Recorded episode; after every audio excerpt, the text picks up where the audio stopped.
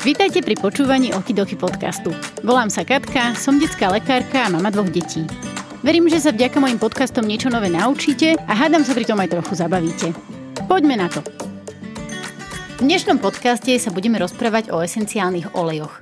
Všetky dôležité informácie nám povie doktorka Petra Roskopfová, ktorá pracuje už 11. rok vo Švajčiarsku, má špecializáciu z internej medicíny a taktiež si urobila certifikát z aromaterapie. Áno, aromaterapie, ktorá je vo Švajčiarsku, podobne ako aj v iných krajinách na západ od nás, počnúť s Rakúskom, cez Nemecko až po Francúzsko či UK, považovaná za jednu z možností liečby rôznych ťažkostí a lekár môže predpisovať recepty na liečivá z esenciálnych olejov. Liečivá ako olejové zmesy, no aj čípky či kvapky do uší. Keďže sa s doktorkou Rozkopfovou poznáme od našich 14 a už sme spolu v živote čo to preskákali, budeme si celkom prirodzene tykať. A popri serióznom rozhovore o lekárskych indikáciách, pozitívach a negatívach tzv. aromabúmu v našej krajine si verím, s ľahkosťou podebatíme o kráse prírodnej liečby. Ahoj Peti. Ahoj Kati. Ako si sa dozvedela o aromaterapii? Úprimne povedané som k tomu prišla ako slepé kura k zenu. Keď som eh, robila cirkulácie na geriatrickom oddelení vo Švajčiarsku, počas jedného nevinného rozhovoru s kolegom a mojou šéfkou sme sa rozprávali o cestách a kolega sa práve vrátil z Iránu. No a v tom šéfka poznamenala, že odtiaľ pochádzajú jedny z najkvalitnejších rúží pre esenciálne oleje, čo som zbystrila pozornosť. No a postupne vyplynulo z rozhovoru, že táto moja šéfka učí na škole aromaterapiu vo francúzskej časti Švajčiarska a keďže maj, majú aj vlastnú značku esenciálnych olejov, tiež sa zaujíma o zdroje, návštevy producentov a podobne. No a ja osobne som teda esenciálne oleje používala len do zohrievaných lamp, čiže spôsob, akým sa esenciálne oleje vôbec nemajú používať. A mala som tiež takú malú knižku ešte z čas strednej školy, no vždy ma fascinovali vône, rôzne tradičné terapie a prírodné alternatívy a tým pádom som videla, mož, aké sú tu možnosti, aké existujú. A ešte v ten večer som sa cez internet prihlásila, prvé dva základné kurzy, no a som si povedala, že vyskúšam. A hneď po prvom víkende som vedela, že chcem absolvovať celý kurz aj so skúškou. A čo ťa na nej zaujalo, keď si sa takto rozhodla, že už si to dáš celé? No, asi som už časti povedala na otázku, ale čo ma naozaj fascinuje sú jednak možnosti individuálneho prístupu, a tiež s tým, že je to spojené s vôňou, čo je jednak tá najmenej preskúmaná časť aromaterapie, ale práve to je to fascinujúce, teda aspoň pre mňa. Napríklad, e, prečo má levandula ukludňujúcu vôňu? Je tam samozrejme tá praktická, tá chemická časť, tzv. tie volatilné častice, čiže častice vo vzduchu, ktoré majú isté chemické zloženie a tie sa čuchovým nervom postupne prenášajú ako podnet do mozgu, ktorý mozog spracuje čo ako čukový nerv je tiež jediný, ktorý je so svojimi malými nervovými zakončeniami v nose priamo prepojený do mozgu a tá dráha je naozaj krátka a je tiež prepojený do jednej z najstarších častí, najstarších v mysle vývoja a evolúcie. No a práve tu je tá pre mňa fascinujúca časť, že tá istá levandula väčšiny ľudí bude mať teda ukludňujúci efekt na základe týchto chemických zložení, ale samozrejme u niektorých ľudí má keďže podvedomie uh, má určitú pamäť, tak pre niekoho môže mať úplne opačný efekt, pretože tá vôňa sa mu spojí s nejakým negatívnym zážitkom, alebo naopak vôňa ho preniesie v spomienkach inám, vytvoria sa iné asociácie, spojenia. Čiže je tam tá chemická vedecká časť, čo je pre mňa veľmi podstatné, keďže ako lekár. A tým pádom majú jednotlivé zložky svoje vlastné účinky, ale je tam aj ten podvedomý mechanizmus, ktorý ide cez vôňu, ktorý Môže aj prekvapiť, dobrom aj zlom, ale je to také menej prebádané.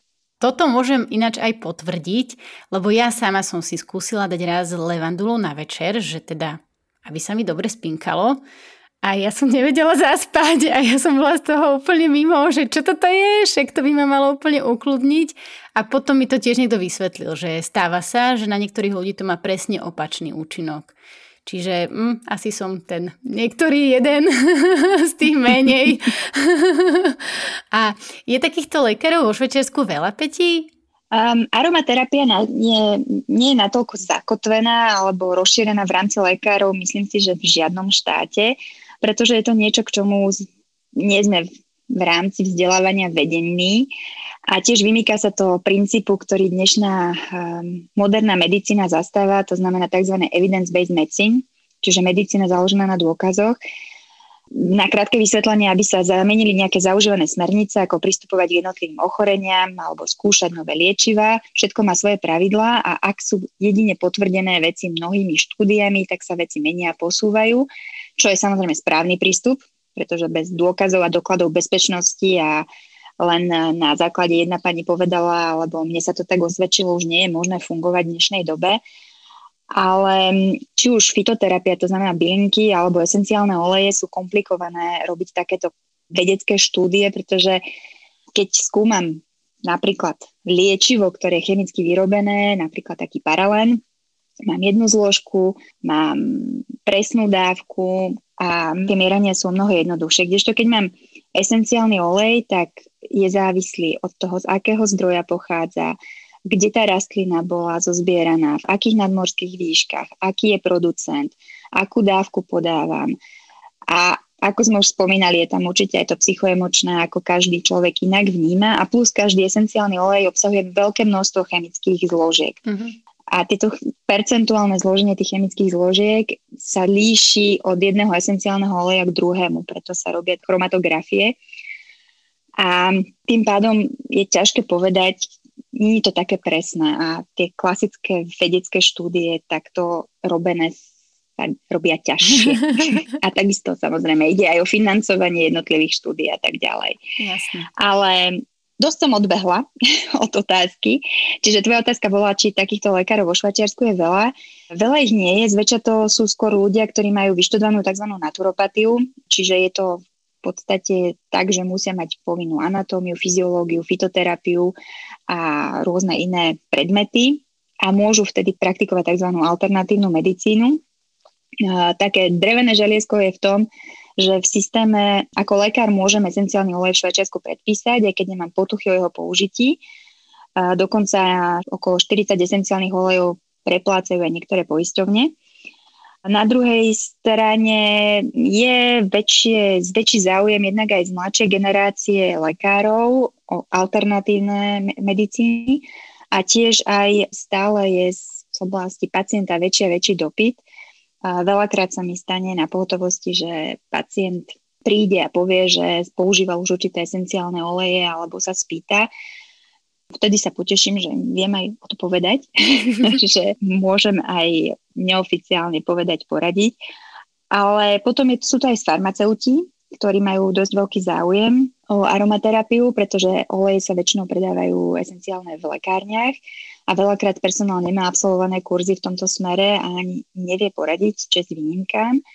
Čiže napríklad na skúške, kde som bola, boli hlavne farmaceuti, uh-huh. pôrodné asistentky, Eh, lekára som tam stretla počas všetkých mojich kurzov asi tak jedného, keď nerátam tých, ktorí dávali kurzy. Takže, ale záujem by o to bol, ale ešte aj to povedomie. Takisto niekedy sa aj v nemocniciach darí presadzovať aplikáciu esenciálnych olejov, najmä v paliatívnych liečbách, na ginekologických oddeleniach niekedy, ale je to zdlhavý a komplikovaný proces s množstvom prekážok. Jednak je to legislatíva a takisto predsudky. aj zo strany lekárov. Čo samozrejme neprispieva k dobrému menu jednak je to, že ľudia používajú oleje hociako, lebo niekedy majú pocit, že je to akoby všeliek a že je to prírodné, čiže to nemôže uškodiť. Vtedy všetkým rada dávam príklad muchotrávky, že tá je tiež prírodná, ale teda ako nikto nebude tvrdiť, že je teda zdraví prospešná. A preto mám niekedy pocit, že aromaterapia sa zmieta medzi dvoma extrémami. Na jednej strane šarlatánstvo a na druhej strane slepá viera, že pár kvapiek oleja vylieči úplne všetko. Čiže môj osobný pohľad je ten, že si treba nechať otvorenú mysel a zachovať si konštruktívny a hlavne bezpečný prístup. Plne s tebou súhlasím, vidím to úplne, úplne, úplne presne rovnako. A vedela by si povedať, že kde je najviac aromaterapeutov? V nejakej európskej krajine? Alebo nedávno som počula, že asi v Japonsku ich bude možno, že aj viac? Úprimne na túto otázku neviem odpovedať. Viem, že celkom dobré základne sú vo Francúzsku, eh, je dobrá tradícia, Veľkej Británii, kde teda aj z týchto dvoch krajín pochádza veľa monografií, ktoré sú často ako referencie používané na aromaterapiu. ale ako hovoríš, je ich dosť aj v Japonsku. Ak si dobre spomínam, tak eh, posledná minulý rok 2020 online konferencia bola hlavne z Japonska, mm-hmm. čo sa týka Medzinárodnej asociácie aromaterapeutov. Čiže ako je ich pravdepodobne v každom štáte, ale samozrejme nie je to niečo, čo je extrémne rozvinuté. Jasné. A si rada, že si si spravila túto formáciu práve vo Švajčiarsku? Vôbec som o tom nejako nepremýšľala, kde si robiť e, toto vzdelávanie, keďže sa mi tam naskytla možnosť priamo, kde pracujem a žijem, tak som to využila. Ale na druhej strane musím povedať, že som rada, pretože to bol kvalitný kurz, ktorý je akceptovaný aj Medzinárodnou asociáciou aromaterapeutov, vďaka čomu som sa mohla aj pridať ako člen do tejto asociácie, čiže kurz bol to rozhodne kvalitný. Je aromaterapia jednoduchá? Myslíš si, že jej môže ktokoľvek dostatočne porozumieť? Ťažká otázka. Na kurzoch, kde som chodila, eh, boli ľudia, ktorí nemali s medicínou alebo farmáciou nič spoločné a robili si vyslovene tie kurzy pre seba, aby mohli olej bezpečne používať. Na pochopenie základov stačili dva víkendy, čo znamená, aby človek pochopil, čo je to esenciálny olej, aké má využitie, ako vedieť, čo je kvalitný esenciálny olej, a hlavne ako ho bezpečne používať. Aj keď to slovo bezpečne znamená na základe dosiaľ nadobudnutých poznatkov z používania a pozorovania účinkov, ako sme už spomínali, evidence-based medicine nie je úplne aplikovaná. A takisto sa tieto bezpečnostné alebo používanie parametre líšia od toho, kde ste si spravili kurz. Napríklad Francúzi sú o mnoho benevolentnejší, čo sa týka koncentrácií, používajú o mnoho vyššie koncentrácie, ako napríklad škola v Švajčiarsku, kde som chodila, prípadne Angličania, respektíve UK, majú tiež tendencie k viacej k nižším koncentráciám. Ja sa priznám, že mi vyhovuje viacej ten prúdernejší prístup, čo mám asi hlboko z sebe zakorenené lekárske primum non nocere, čiže hlavne neublížiť, čiže bezpečnosť je prvorada. A keďže som opäť trochu odbočila od otázky, ospravedlňujem sa, na pochopenie v súhrne treba vedieť nejaké latinské názvy, aspoň základných esenciálnych olejov, ich chemické zloženie, vedieť vypočítať správne koncentrácie, použiť ich v správnych indikáciách. Čiže úprimne si nedovolím hodnotiť, či je to jednoduché alebo nie, ale myslím si, že ak má človek záujem, tak rozhodne pochopiť princípy je dostupné širokej verejnosti. Rozumiem. Musela si sa učiť aj chemické vzorce? V rámci kurzu sme mali základné chemické vzorce, ale len pre ilustráciu pri jednotlivých skupinách chemických zložiek, ale bolo to skôr pre zaujímavosť, nie, že trebalo sa naučiť skôr. Tam bolo ten podstatnejšia časť, boli tie latinské názvy, pretože to je vlastne to, ten latinský názov musím nájsť na kvalitnom esenciálnom oleji. Takže skôr tá latina. Áno, aby si potom vedela, že čo je kvalitné a čo nie je kvalitné. Uh-huh. A aký bol rozsah tvojho kurzu? Celý kurz bol vlastne 150 eh, odsedených hodín v lavici, samozrejme s praktickými cvičeniami a bolo to zakončené skúškou, ktorá pozostávala z odovzdania troch spracovaných prípadov, písomného testu a ústnej skúšky. Jednotlivé kurzy víkendové buď trvali celý víkend alebo jeden deň, boli vždy zamerané na určitú tému. Prvé dva víkendy boli tie základné, ktoré musel každý absolvovať, aby mohol ísť ďalej. A potom to boli jednotlivé bloky, ako napríklad esenciálne oleja, tráviaci systém, dýchací systém, ginekológia a podobne. Bolo niečo, čo bolo pre teba naozaj ťažké? Že sa ti to ťažko učilo? V tomto mám výhodu, že pokiaľ ide veci, čo ma bavia, tak sa rada učím. Takže sa mi nedá hovoriť o ťažko sa naučiť, ale tiež sa musím priznať, že som mala veľkú úctu a obdiv k ľuďom, ktorí si robili kurz a neboli vôbec z oboru ja som sa musela naučiť iba oleje a chemické princípy, trochu farmácie, no všetko ostatné ako anatómia, fungovanie jednotlivých systémov, príznaky ochorenia a podobne som mala skôr ako opakovanie. Samozrejme, kurzy boli robené tak, aby veciam každý pochopil, no napriek tomu to bolo neskonalé množstvo informácií, ak to boli pre niekoho úplne nové poznatky. Jasné. A akých si mala spolužiakov? Sice si to asi už trošku povedala, ale v tom zmysle, že kto si vo Švečersku robí aromaterapiu. Ako som už hovorila, jednak ten systém kurzov bol taký, že sa zapisovalo na voľné kurzy, čiže ne, neboli sme stále tí istí ľudia, čiže sa to striedalo, ale principiálne to boli naozaj ľudia, buď ktorí si chceli v rámci svojho oboru rozšíriť vedomosti, najmä farmaceuti, pôrodné asistenti, fyzioterapeuti, ale takisto tam boli aj ženy v domácnosti a ľudia, ktorí si robili naozaj kurz pre vlastné využitie. A len to hovorím, že pre zaujímavosť lekára som fakt počas celého času stretla jedného, a myslím tých, ktorí boli súčasťou školy, takže asi tak. A má aromaterapia vo Švečersku nejaké obmedzenia? Že kto ju môže a kto ju nemôže študovať alebo praktikovať? Čiže kurz si môže absolvovať kto chce, kto sa prihlási, kto si ho zaplatí. Čo sa týka ale predpisovania a naozaj oficiálne praktikovať e, sa nedá len s týmto titulom. Aj keby si spravím skúšku z tých 150 hodín, tak mám síce titul aromaterapeut, ale nemôžem oficiálne predpisovať a hlavne nebude to pokryté ani poisťovňou.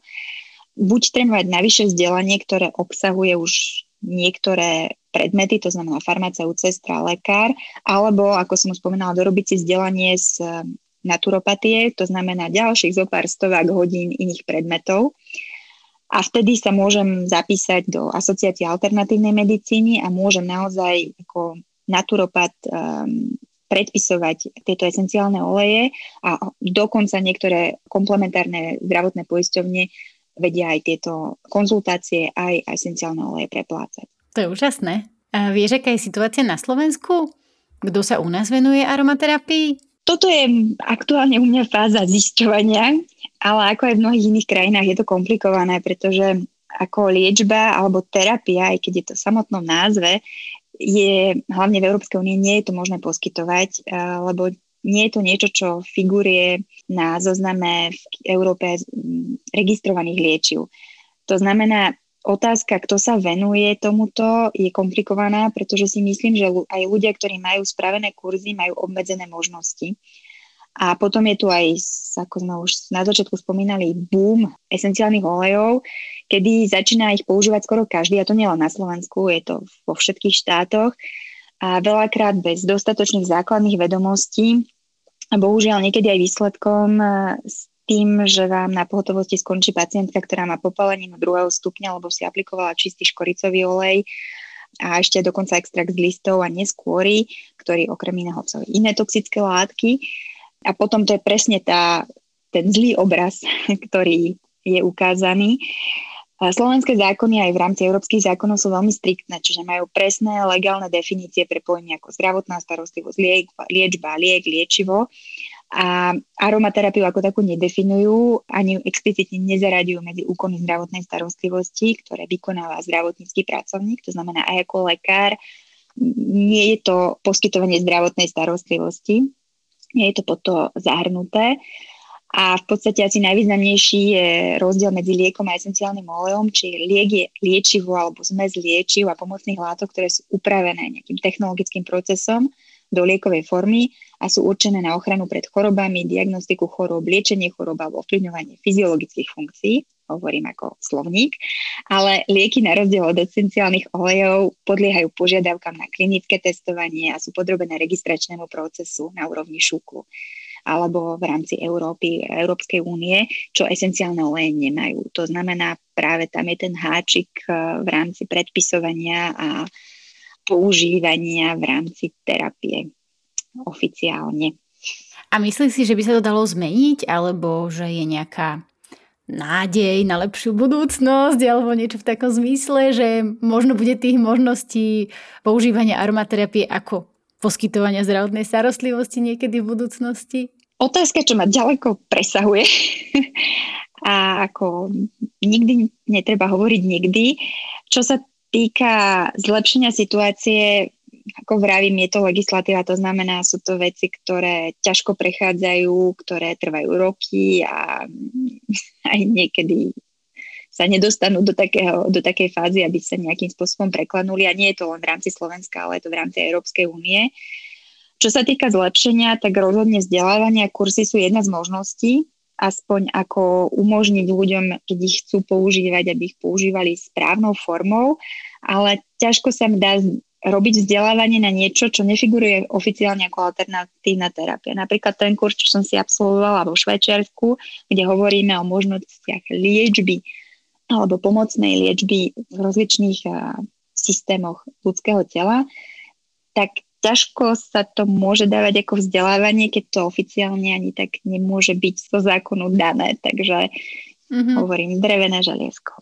No. Jasné. Tak možno, že keď ty začneš e, ambulovať v rámci aromaterapie alebo keď skúsiš nejaký kurz aromaterapie na Slovensku, možno, že sa dajú veci do chodu, možno, že sa niečo zlepší alebo začne viac lekárov registrovať krásy aromaterapie? Uha, no tak prvý krok je začať. a aj keď sú už veci ako tak v chode a stať koncom augusta budem môcť začať robiť konzultácie, sama neviem, ako sa veci vyvrbia, či ľudia budú mať o niečo podobné záujem. A to, či sa veci dajú do chodu, sa teda neodvážujem hovoriť. Skôr len dúfam, že ak by sa niečo dalo do chodu, tak skôr pozitívnym smerom. Ale každopádne je to niečo, čo čas ukáže a uvidíme. Máš nejaký obľúbený olej alebo zmes olejov? Osobne mám rada veľa olejov, rada ich striedam, ak sa jedná aj o kozmetiku alebo len ako psychoemočné podnety z pohľadu vône. A aj počas kurzu sme mali otázku, aký olej by ste si zobrali na opustený ostrov, teda vyšla som z toho veľmi neprakticky, neexistuje na to správna odpoveď samozrejme, ale rozumná odpoveď by bola niečo ako tea tree alebo ravinzara, niečo, čo je praktické, využiteľné. Ale olej, ku ktorému mám asi najbližšie, aj keď hovorím, mení sa to podľa období, ale je to vetiver, čo je vôňa, ktorá je e, veľmi zemitá, takže asi často potrebujem uzemniť. Ja som predtým tento vetiver um, nikdy nepočula, nie že by som sa nejako super vyznala v esenciálnych olejoch, ale teda bolo to pre mňa, že fíha, toto je po slovensky, či po francúzsky, či po anglicky, či to je latinský názov. a um, vedela by si povedať, že čo je to za vôňa, alebo že z aké je to rastliny, alebo či to je sladké, korenisté a, a aké má účinky? Je to skôr taký, je to skôr jak tráva, je to vizuálne to pôsobí ako vysoká tráva. A čo sa týka vône, veľa parfémov obsahuje vetiver. Uh-huh. A je to práve tá zemitá trávová zložka. A čo sa týka psychoemočných, tak to nebolo vtip s tým uzemnením, ale naozaj sú to, sú to oleje, ktoré ak máme roztekané myšlienky a naozaj je tam potreba tej koncentrácie a, a trochu sa dostať znovu nohami na zem, tak z toho psychoemočného hľadiska sa veľakrát vetiver používa. A potom teraz takto úplne z hlavy, čo sa týka iných účinkov a nepoviem radšej. Mm-hmm. A hlavne vetiver je tiež jeden z tých, ktorý je skoro 50% ehm, nedefinovaných zložiek, čiže je to taká taký trošku záhadný esenciálny olej, ale veľakrát ehm, sú to exémy a nejaké protizápalové účinky. Uh-huh. Ale ja osobne vetiver naozaj používam viacej skôr, mám oleje, ktoré používam viacej z takých na také praktické, protizápalové, protiinfekčné a tak ďalej, a hojacie. A, a vetiver používam viacej skôr z toho psychoemočného hľadiska, ako napríklad aj um, santalové drevo podobne. Uh-huh. Jasné. Ale tých 50% neznámych, to je tak, to sa mi tak tebe hodí, to je taká výzva, že, že otestovať si to na sebe, že čo šeli, čo to môže spôsobiť, ako šeli, ako to môže účinkovať práve preto, že je tam tých 50% um, otázka a môžeš ty skúmať, čo z toho vznikne.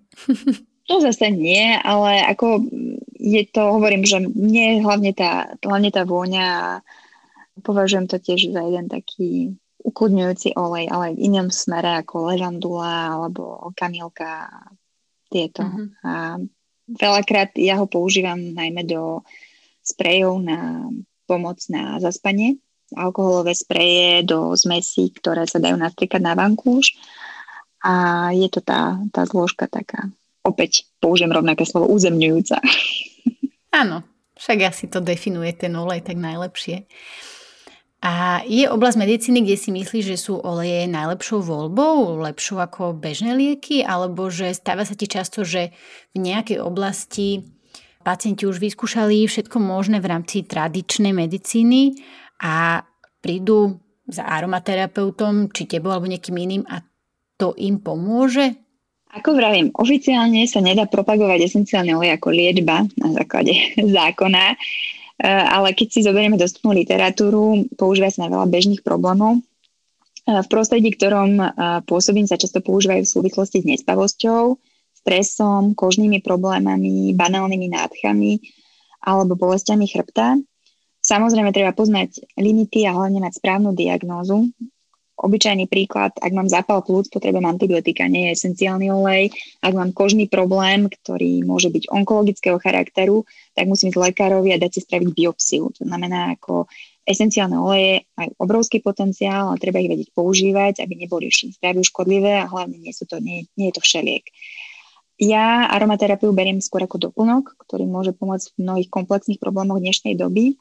A čo mám veľmi dobré skúsenosti, tak je to práve z tých na nespavosť, tieto spreje na vankúš, alebo pri rôznych úzkostných poruchách sa dá pracovať s aromastikmi, to znamená iba naozaj práca s vôňami, kožné problémy, takisto nejaké, videla som pekné exémy, byli, ktoré pomohli bez rôznych kortikoidov. Ako to spektrum je široké, len naozaj opatrne a rozumne. Treba najprv vylúčiť nejaké závažné veci a, a potom sa môže zvážiť nejaká aroma liečba, že? Tak nejako si to asi myslela. Asi tak. A keď si sa pýtala mm-hmm. na tie, že chodia ako k lekárom, tak um, teda v Švajčiarsku táto moja šéfka má tú konzultáciu, tak napríklad uh, keď som mu bola naposledy pozrieť, tak akurát tam mala pacientku, ktorá už vyskúšala všetky možné antibiotika na opakované infekcie močového mechúra a vlastne prišla, lebo v Švajčiarsku sa dá, a myslím si, že aj v Rakúsku sa dá spraviť tak, ako sa robí antibiogram, to znamená, že ten liek, že tá kultúra, ktorá sa spraví z moču, sa vyslovene na nej testujú jednotlivé antibiotika, tak tak sa dajú aj testovať esenciálne oleje. A vlastne sa dá potom aplikovať, ale toto je už zase tiež taký ten extrémny prípad uh, perorálneho používania a tiež treba tam uh, byť hodne striktný, takže, ale aj takéto prípady sa dajú. A máš už nejaké ty sama klinické skúsenosti s olejmi? Hej, um, niekedy s dobrými výsledkami, niekedy len s miernym zlepšením, ako hovorím, je to doplnková liečba. Liečba, niečo, čo môžeme pomôcť. A, ale naozaj sa mi len zriedka, kedy mi bolo povedané, že by človek nevidel žiadnu zmenu a minimálne napríklad tie spreje na vankúš, minimálne to ľuďom dobre voní. Takže podstatné je naozaj... Tá psychické... Hej. Hej. Hej, hej, tá psychická stránka tam je vždycky uh, chytená. Uh-huh. A ty sama používaš oleje? Ja používam oleje na všetko, na čo sa dajú, ak potrebujem. Netreba samozrejme vždy zabúdať, že keď to používam ako na niečo konkrétne, tak nie je to na bežné každodenné používanie, tak ako lieky. A takisto veľakrát kozmetiku. A tiež veľa používam tzv. hydroláty, to znamená, sú to vody, ktoré vznikajú pri destilácii vodnou parou. Vlastne tam tá olejová zložka a potom je tam tá vodná zložka. A sú to tie rôzne rúžové vody, ktoré sa dajú použiť aj ako tonikum na pleť. A tie majú veľmi nízke koncentrácie aktívnych látok, čiže sú v podstate zaraďované skôr ako homeopatika, ale tiež mám s nimi veľmi dobré skúsenosti. A vedela by si povedať, e, ktorým olejom by sa mamičky mali oblúkom vyhnúť? Tých je toľko, že niekedy mám pocit, že opačne položená otázka by bola jednoduchšia. V skratke, všetko, čo obsahuje fenoly, ketóny, kumaríny, aromatické aldehydy, myslím, že odpovedou som veľa nepomohla. Ale u detí je toho naozaj veľa, na čo si treba dávať pozor, čo platí aj samozrejme pre tehotné ženy. A to nehovorím o koncentráciách. Ani obyčajný paralén sa nedáva v rovnaké dávke štvoročnému dieťaťu ako dospelému, takže tam naozaj detí je to trošičku komplikovanejšie. Hej, som tak skočila rýchlo do tej pediatrickej témy, ale už som sa nevedela dočkať, kedy budem môcť akože presmerovať tú pozornosť, že aj v pediatrii môžeme používať aroma, ale teda zdá sa, že tu je to ešte striktnejšie a ešte viacej by mali byť ľudia opatrnejší, čo použijú a akým spôsobom použijú asi, že? To rozhodne.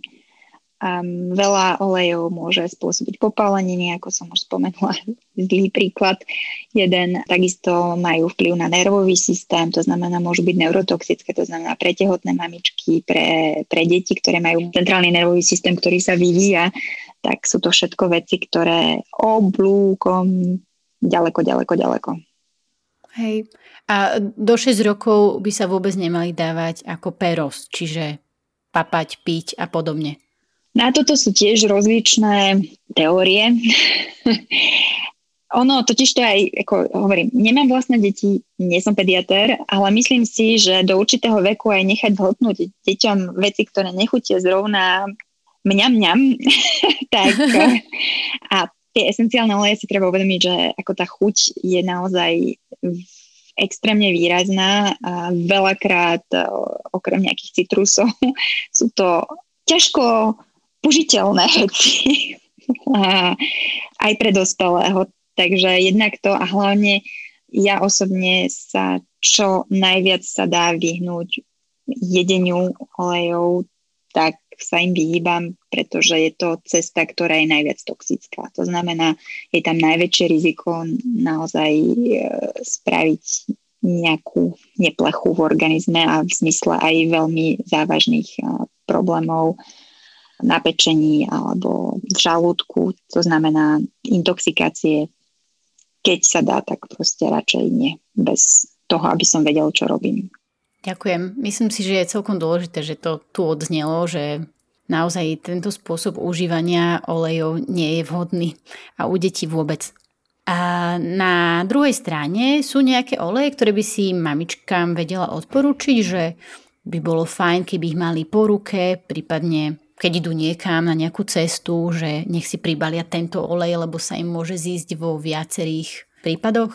Vraciam sa k vete, že nemám vlastné deti a tiež nie som pediatér, aj keď ako samozrejme v rámci aromaterapie sa dá veľa vecí poriešiť, ale nevedela by som skonštruovať detskú cestovnú lekárničku. Ak mám byť úprimná, tak keď cestujem, tak aj sama mám klasickú lekárničku so štandardnou výbavou, a lekár sa vo mne nezaprie, to znamená, vždycky sú tam aj klasické lieky na alergiu, paralén, ibuprofen a tak ďalej. Ale zvykla som si brávať za sebou a zo pár olejov podľa potreby a podľa toho, kam cestujem. Môžu to byť aj tri, zase, tri klasické oleje, ale hlavne u detí uh, jednak treba vždy tie bezpečné oleje, treba rôzne koncentrácie, to znamená nikdy nečisté oleje.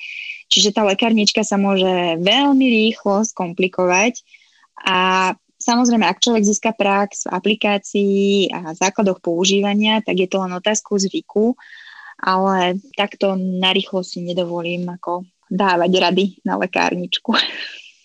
Samozrejme a ja som si tiež tak uvedomila, že vlastne jedna vec je zobrať si oleje a druhá vec je, že človek si musí zobrať ešte aj ten esenciálny olej a keď ide napríklad niekam do hotela, tak mať tam nejakých 200 ml oleja z um, mandlových či marhulových kôstok a potom ešte nejaké také maličké, že to je také komplikovanejšie, by som povedala, ako si zobrať nejakých pár blistrov liekov, že akože zase asi tie dva týždne na dovolenke sa človek zaobíde bez aromaterapie, že tento tvoj postoj je asi celkom správny. Ako hovorím, keď človek vie, ako používať a čo používať, tak dá sa, ale myslím si, že netreba si zbytočne lámať hlavu. Tak ti veľmi pekne ďakujem za všetky tieto slova a za ja tvoj ďakujem. pohľad na vec. A verím, že sa ešte niekedy budeme môcť o esenciálnych olejoch porozprávať, možno, že už aj trošku v nejakom konkrétnejšom smere, možno neskôr. A taktiež dúfam, že si nájdeš svojich fanúšikov na Slovensku a ľudí, ktorým sa bude zdať, že sa chcú s tebou porozprávať a prísť sa možno, že poradiť o niečom alebo sa viacej dozvedieť. A že sa aj e, v takej tej, oficiálne to nazvem, lekárskej obci zlepší renomé esenciálnych olejov, lebo ja mám skôr tento pocit, že lekári to nevnímajú ako naozaj možnú alternatívu v niektorých prípadoch, že skôr sú takí zdržanliví, lebo tam nie je to EBM. Ale zase ja to vnímam ako pediatr, že keď môžem použiť namiesto nejakého sladkého sirupu čistú prírodu, keď ju viem použiť správne, tak sa mi to zdá niekedy možno, že aj taká lepšia alternatíva. Takže to je zase pohľad samozrejme subjektívny, ale možno chýba, chýba aj tým lekárom dostatok informácií o tom, ako pôsobia, ako sa môžu používať a v ktorých indikáciách a to verím, že by si mohla trošku zastrešiť. Uha, toľko zodpovednosti.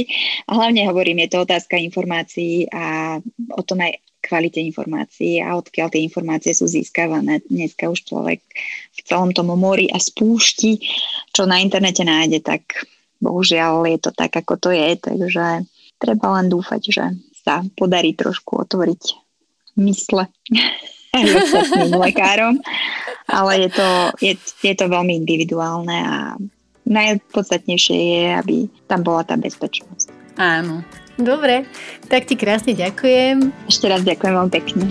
To je na dnes všetko. Ďakujem za pozornosť a prajem vám veľa bestarostných chvíľ s vašimi deťmi. Vaša Okidoki.